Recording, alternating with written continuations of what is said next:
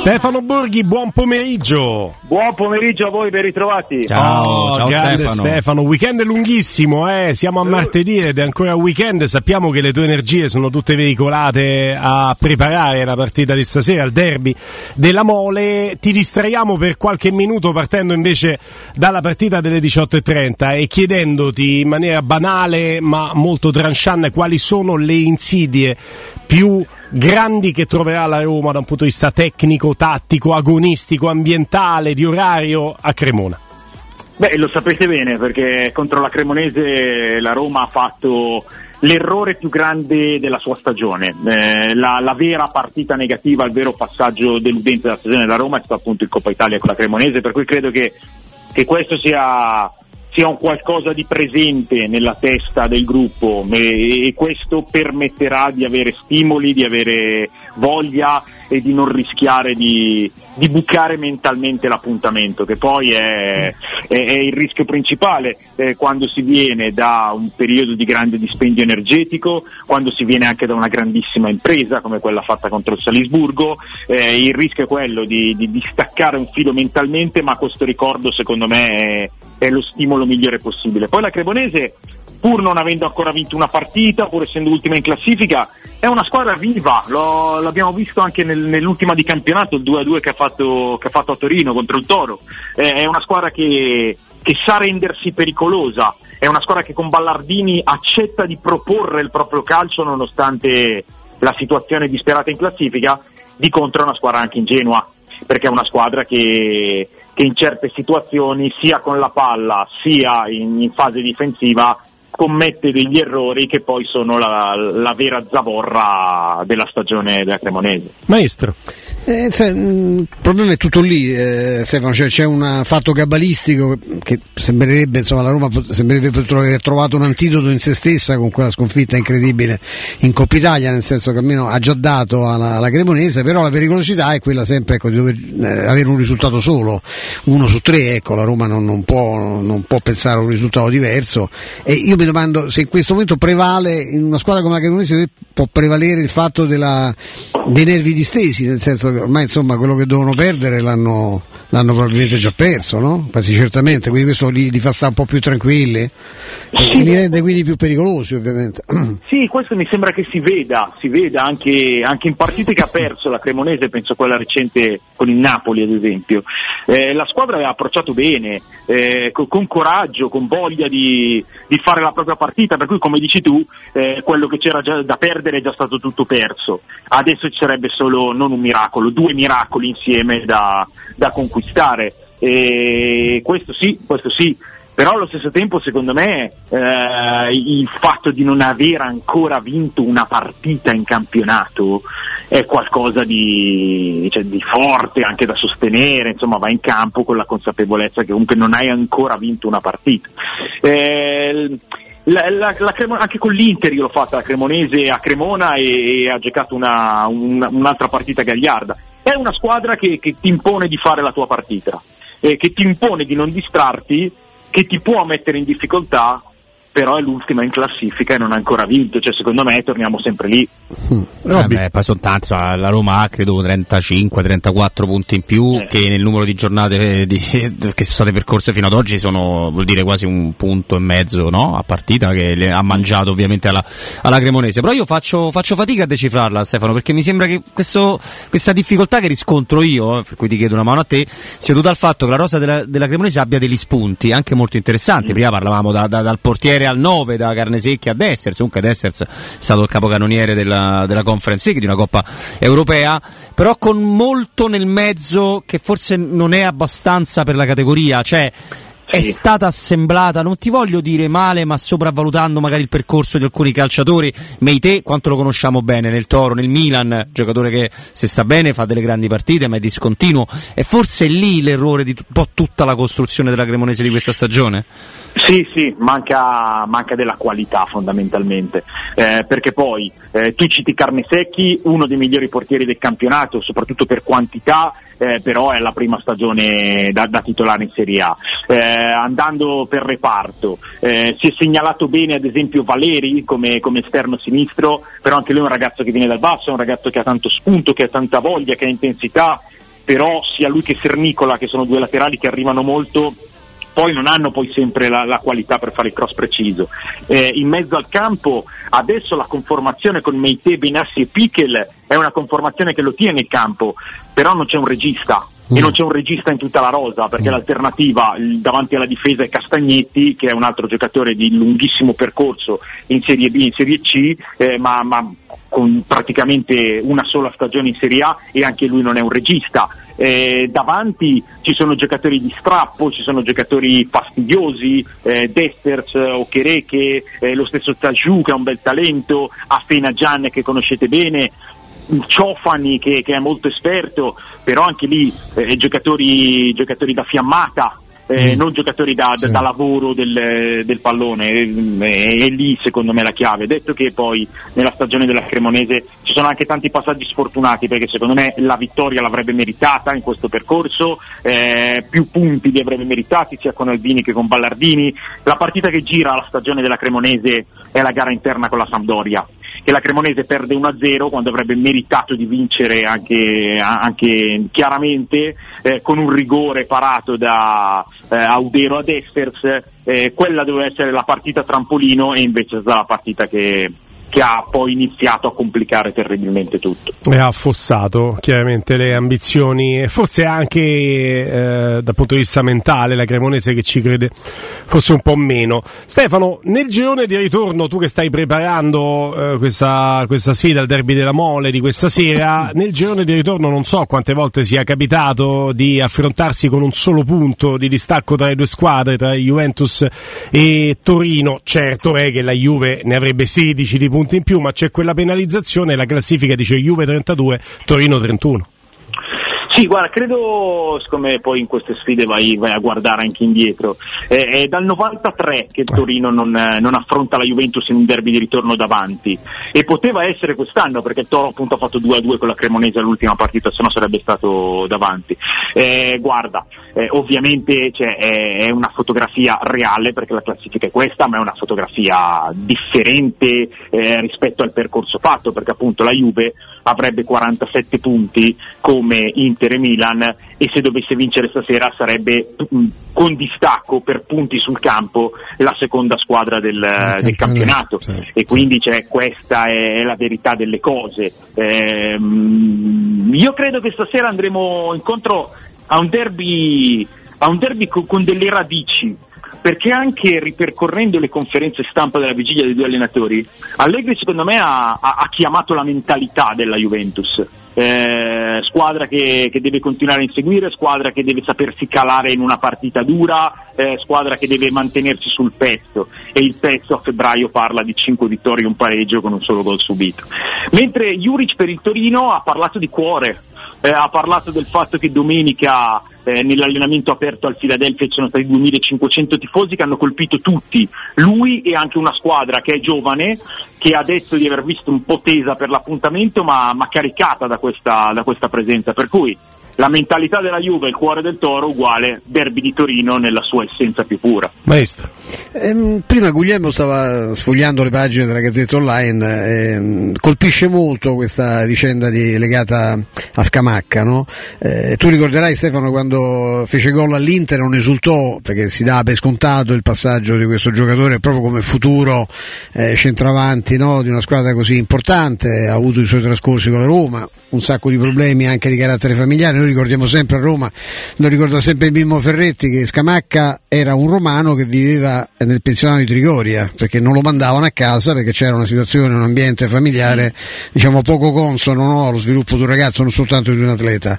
E adesso c'è questo clamoroso divorzio con eh, Lucci, Lucci è uno dei, dei più grandi agenti no, di calciatori del, del mondo, eh, se ti scarica Lucci insomma ci sono, eh, tra l'altro è un eh, rapporto che è stato c'è un comunicato, è stato interrotto unilateralmente per questioni personali, professionali, c'è molta discrezione, come sempre in Lucci, è, un, è, una vicenda triste, lui non era partito manco male nel West Ham, poi si è perso, un ragazzo che era importante anche in prospettiva della nazionale, ecco, non è il primo, io mi auguro pure, avendo 24 anni, che possa in qualche modo riprendersi tutto per se stesso, però certo è una vicenda molto malinconica.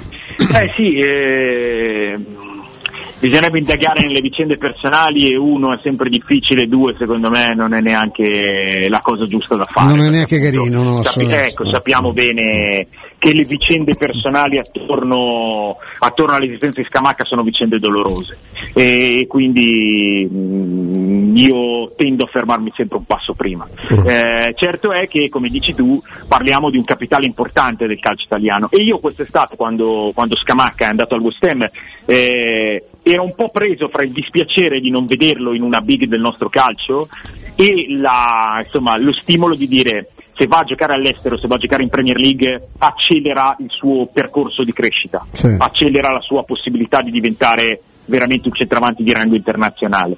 Eh, la stagione si è complicata anche per, per la sua squadra, lui è così così. Eh, diciamo che appunto per l'età non c'è da perdere le speranze.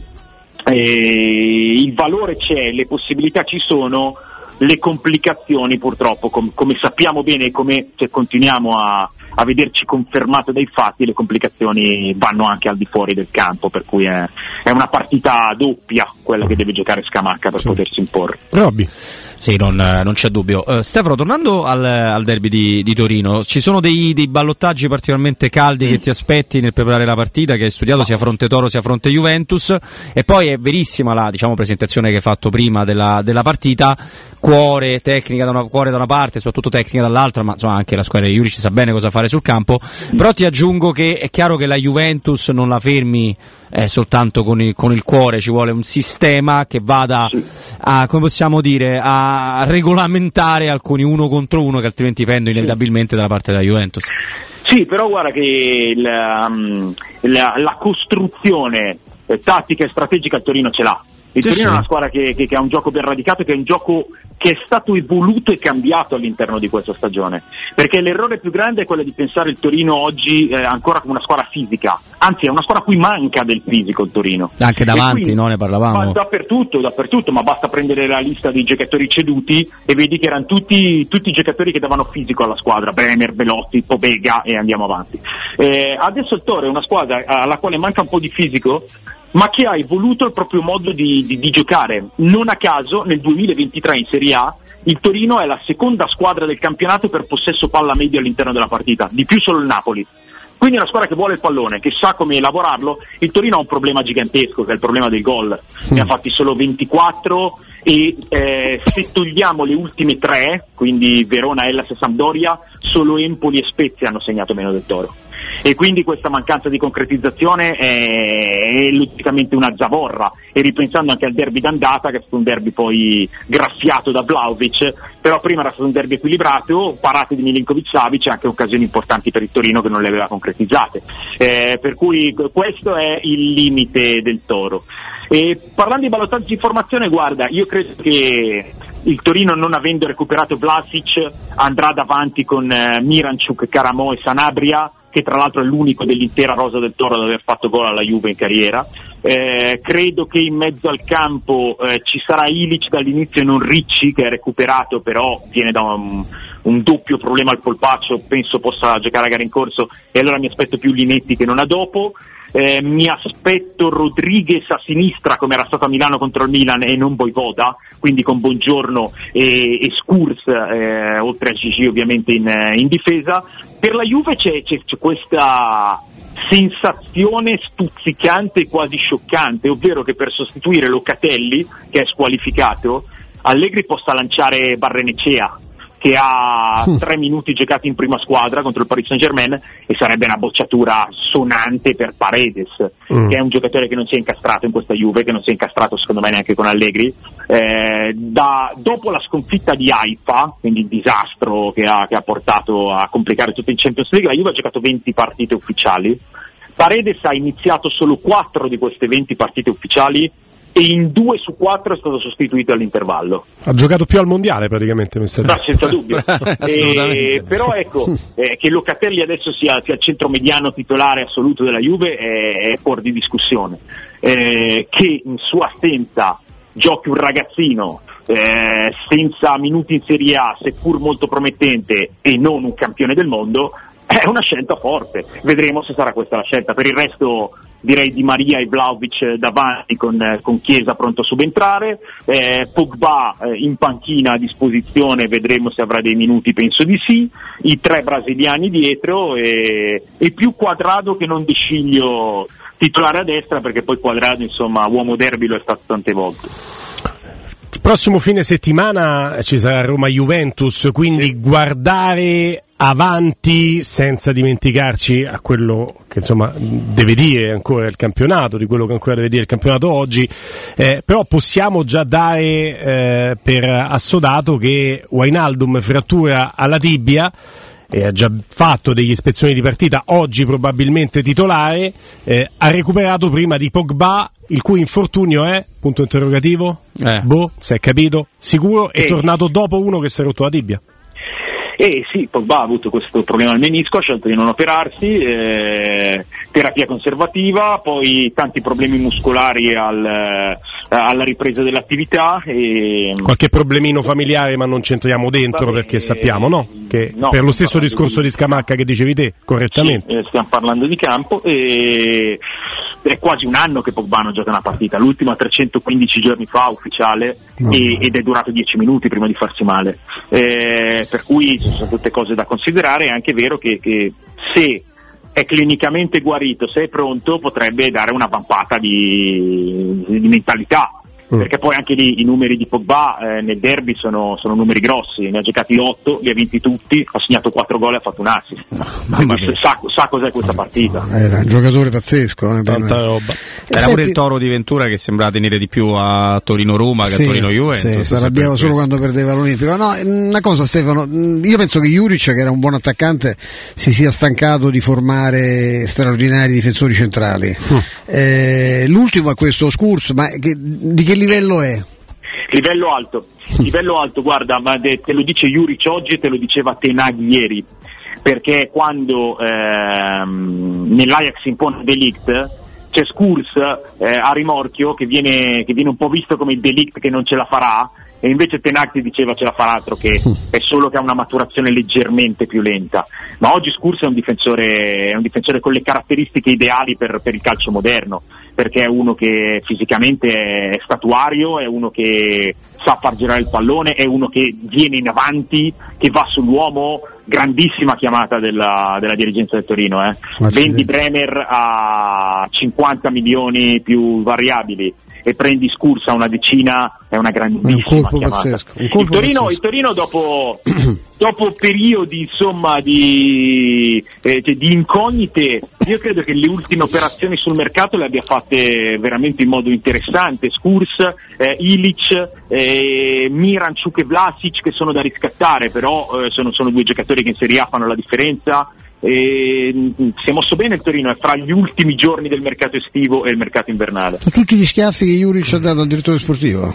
Sì, con quelle liti. eh, e si vede che i confronti portano... Però sono due uomini di calcio, adesso poi infatti immagino che si siano eh. trovati, sono due grandi uomini di calcio. Ma più che altro la, la, la, vicenda Juric Vagnati e De Laurentiis Spalletti e co- come ne parlavamo tutti quanti noi dimostra di quanto il calcio chiacchierato sia ah. infinitamente più sbagliato del calcio reale, perché il Toro sta dove sta. Non c'è dubbio e il Napoli ha 20 punti più della seconda. Ecco, però ti dovessi però dire. C'è stato anche un confronto vero tra sì, Juric no, e Bagnati. E secondo me, quando insomma da uomini ci si guarda negli occhi, ci si confronta e ci si manda anche a quel paese, poi si risolvono delle sì, situazioni. Ma io, io, io, io, io ho pensato a questa cosa. Io ho pensato a questa cosa per per far crescere ulteriormente la nostra trasmissione, per portarla a livelli ancora più alti. Ecco. Io vengo a Roma, picchio Guglielmo, ci facciamo riprendere, gliele do sonoramente, quello sarà il motivo per il quale certo. cambieremo ulteriormente ma, ma quante te ne dico però, eh? Te me ne dai, ma quante te ne dico? Così, Facciamolo, io mi propongo umilmente per fare la regia di tutto questo. Mi piace. Senti Stefano, io ho eh, detto che vabbè, è anche il derby, per sua definizione, è anche il derby dei portieri, perché eh, tornano sempre, eh, devono essere decisivi per forza in un negativo o in positivo. Se la Juventus è messa molto bene, anche se il rendimento di Perin che ha giocato meno Mazza. minuti di Cesni è superiore a quello di Cesni. Perin è pazzesco. Almeno questo dicono i numeri, poi Cesni è un portiere che mi riprenderei adesso, quindi figuratevi. Tu lo sai come la penso su Milinkovic, è cresciuto, già mi ha risposto così un'altra volta, è comunque uno di quelli che segna che il suo saldo, grandi parate, tiri in porta, segna rosso. Anche, anche lui Patrizio. Eh, di statura se allora, da una capocciata sotto no, la traversa, se ancora no. a crescere. Però ha due piedi da centrocampista. Eh? Ha un lancio lungo pazzesco. Sei piedi del fratello, quasi. Sì. Sì. quasi. Allora, allora eh, detto che secondo me Perin sarebbe il portiere titolare in praticamente tutte le squadre Tutte. del nostro campionato sì. e che è il, il, portiere con la più alta percentuale di parate nel nostro campionato rispetto ai tiri ricevuti, esatto. Chesney per me è fra i tra i portieri di, di, di, top livello al mondo. Oggi, tra Tranne Milan, forse Stefano, che l'avrebbe no, voluto certo, tanto no, un bel certo. Perin al posto di Tarosano in panchina. Eh, eh, certamente, ma io credo che Perin sia, sia da titolarità, eh, cioè un portiere che deve essere titolare, deve giocare tante partite in una stagione. Eh, dicevo, Scesni oggi fa anche 200 con la maglia della Juve, per cui è anche, è anche un veterano. No, sul portiere del Torino, Milinkovic Savic è indiscutibilmente cresciuto, perché era un portiere che fino secondo me a un anno e mezzo fa faticava ad essere un portiere da Serie A. Adesso è sicuramente un portiere da Serie A, anche nel derby d'andata ha fatto grandi parate. È un portiere che dà il bonus della partecipazione al gioco perché è il portiere del nostro campionato con la più alta media di tocchi di palla per partita. Cioè Milinkovic Savic coi piedi lavora più di 50 palloni a partita, nessuno lo fa nel nostro campionato. E quindi questo in una squadra che, che, che va uomo contro uomo è molto importante perché passare da un uomo libero per forza è, mm, è una chiave di gioco determinante, poi lui al corto ha il lunghissimo perché Milinkovic deve essere estremamente preciso a 70 metri e anche lì Sanabria è terminale per questo tipo di gioco perché è intelligente, sa arrivare fra le linee però non è un ariete classico e, e la mancanza del numero 9 classico al, al Torino è, è, una mancanza che, che, si sente, anche se Juric nel suo calcio non l'ha mai cercato più di tanto, però non ha mai avuto neanche centravanti con, con cifre realizzative significative. E, poi Milinkovic rimane eh, eh, uno, sai qual è secondo me la carenza di Milinkovic? Ti dico una cosa per la quale sembro pazzo. La carenza di Milinkovic sono le uscite alte. Eh, pur essendo pur così alto, sì. 2 metri e 02, se voi ci fate caso, eh, investe con la sua fisicità, ha un grande carisma, ma la tecnica dell'uscita alta non è il suo, è il suo forte. Poi con questa mole, con, eh, con, questa anche determinazione, risulta un portiere positivo, perché se devo dare un voto al rendimento di Milinkovic Savic in questa stagione è sicuramente un voto più alto di quello che mi sarei aspettato all'inizio, ma sicuramente anche molto più alto.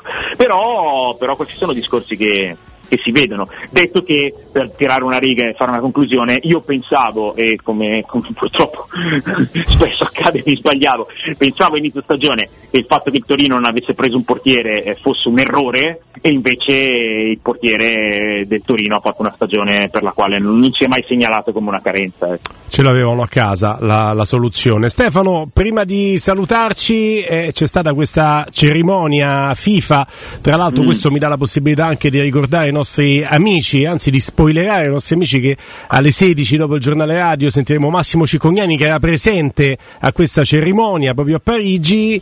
Ti chiedo, miglior giocatore del mondo, Leo Messi, chi l'avrebbe mai detto?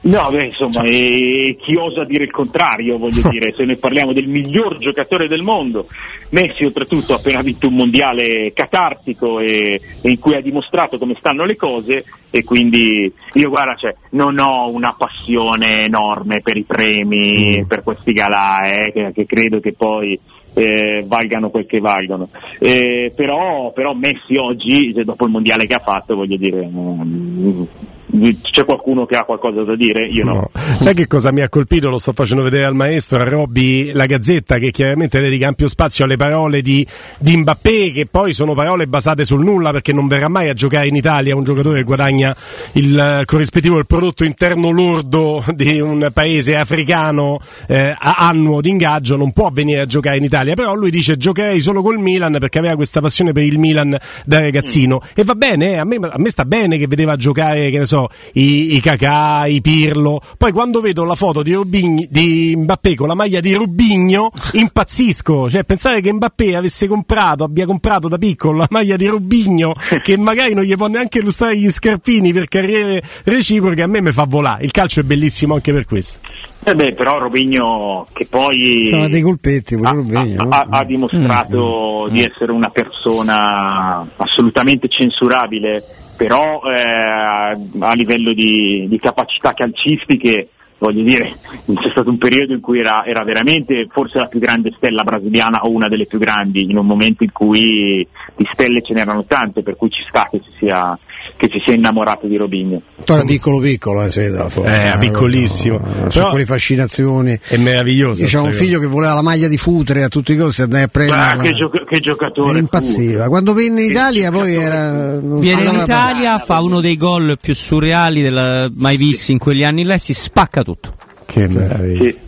Però così era calcio adesso mi fate venire una nostalgia. La Reggiana prendeva Futre. La Reggiana prendeva. Beh, la Reggiana ha costruito il Giglio, che adesso è il Mapei del, sì, sì. del Sassuolo, uno stadio all'epoca 95 totalmente avveniristico, senza senso. Sì. Io ho un amico, pensa, eh, c'ho un amico eh, di Pavia, se non sbaglio, voleva la maglia di Richelme. Eh, ah, questo è proprio malato mito. di Richelme. Altro mito, su, altro mito sì, su. Sì, sì, poi una volta, sì, una volta ne parliamo ma quel tuo amico lì mi sa che lo conosco e, e se avesse dovuto scegliere una maglia argentina su tutte chiedeva quella del burrito Ortega. Eh. Che giocatore. che storie, che storie Stefano Borghi. Dai che domani commentiamo anche quello che si vede oggi in campo. Intanto buona, buona telecronaca su Dazon di Juventus Torino. Ciao Stefano. Ciao Stefano, un abbraccio. Buonasera.